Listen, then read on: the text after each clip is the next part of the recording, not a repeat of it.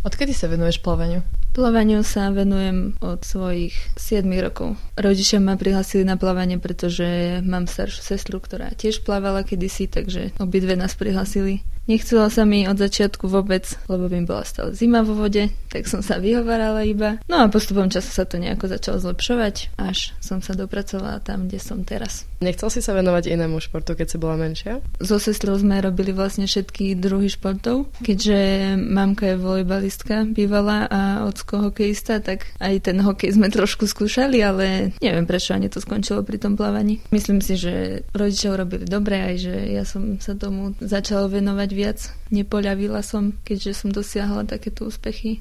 Čo považuješ za tvoj najväčší úspech? V Buenos Aires v 2018 na mládežnické olympijské hry som skončila na 8. mieste. Hovorila si, že keď si bola mladšia, tak ťa do toho troška museli nakopnúť. Ako si nabrala tú takú motiváciu, že potom ťa to začalo aj baviť a si v tom pokračovala? Jedna pani trenérka povedala, že vidí vo mne veľký talent a potenciál. Rodičia mi to povedali, tak som povedala, že dobre, tak skúsim teda. Potom už nejako sa začali dostavovať prvé úspechy, takže ma to začínalo motivovať, pracovať na sebe sebe ďalej. Ako často musí taký športovec trénovať? Tak ja mám 11 tréningov do týždňa, čo sú vlastne dva tréningy denne a sobotu jeden. Posilka hodinu a potom dve hodiny vo vode. Podľa toho, že v akom období sa nachádzame, to znamená, že keď sme nejaké prípravné obdobie, tak aj tých 7, 7,5 km.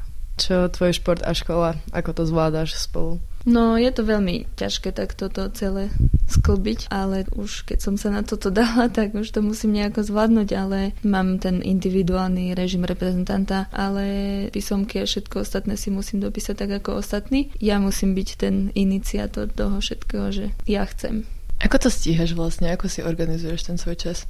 Keď potrebujem byť v škole, keď viem, že bude náročný týždeň, napríklad veľa písomiek a tak, tak snažím sa to nejako zorganizovať, aby som mohla byť ten týždeň v škole. Keď je nejaký taký ľahší, trénujem v Banskej Bystrici, idem na týždeň tam, alebo máme nejaké sústredenie, preteky. Tak ako si to zariadím, tak by to malo byť. To musíš mať strašne veľa disciplíny. Učili ťa to rodičia, alebo si sa to naučila sama? Keď som bola menšia, rodičia ma skúšali z predmetov, ktoré som potrebovala do školy, keďže oni sú učitelia. Tá disciplína hlavne z toho plávania. Aké zvyky alebo tradície máš v deň pretekov? V prvom rade sa poriadne vyspať, na raňajky sa neprejesť, do obedu zaplávať a potom po obede, keď je finále alebo semifinále, tak tiež sa dobre vyspať a namotivovať sa poriadne a dať do toho všetko.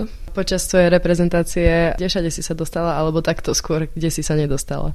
Neplávala som jedine v Austrálii, ale asi najradšej by som sa chcela dostať ešte do Norska a tam si trošku zaplávať, lebo tam som ešte nebola. Vieš nám prezadiť, kde je taká tá najlepšia voda? Nezdá sa to, ale je v tom rozdiel. Napríklad v Európe je taká chlorovaná a keď som bola napríklad v Amerike alebo Číne, tak tam bola taká slanšia. Tá slanšia je lepšia. Najradšej mám plávanie v mori. Taká voľnosť to je pre mňa také uvoľnenie, aj keď tie vlny nie sú vždy priateľné. Mám rada aj tie ryby pozorovať, aj tak sa viem uvoľniť v tej slanej vode. A v bazéne iba plávam od nemoty do nemoty, stena, stena, kachličky. No najradšej by som plávala v mori, keďže tam nie sú tie vlny.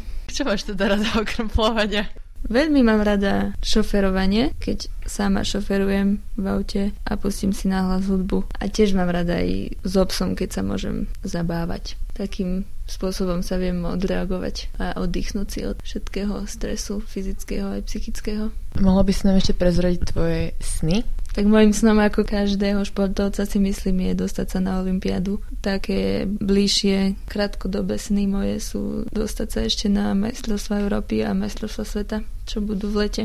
A čo sa týka ďalšieho štúdia, ako výšku plánuješ? Aké zameranie? Chcela by som sa dostať na fyzioterapiu do Bratislavy. Čo by si odkázala mladšej generácii športovcov? Aby sa určite dali na nejaký šport a aby neprestávali, aby sa nevzdávali, aby pracovali na sebe.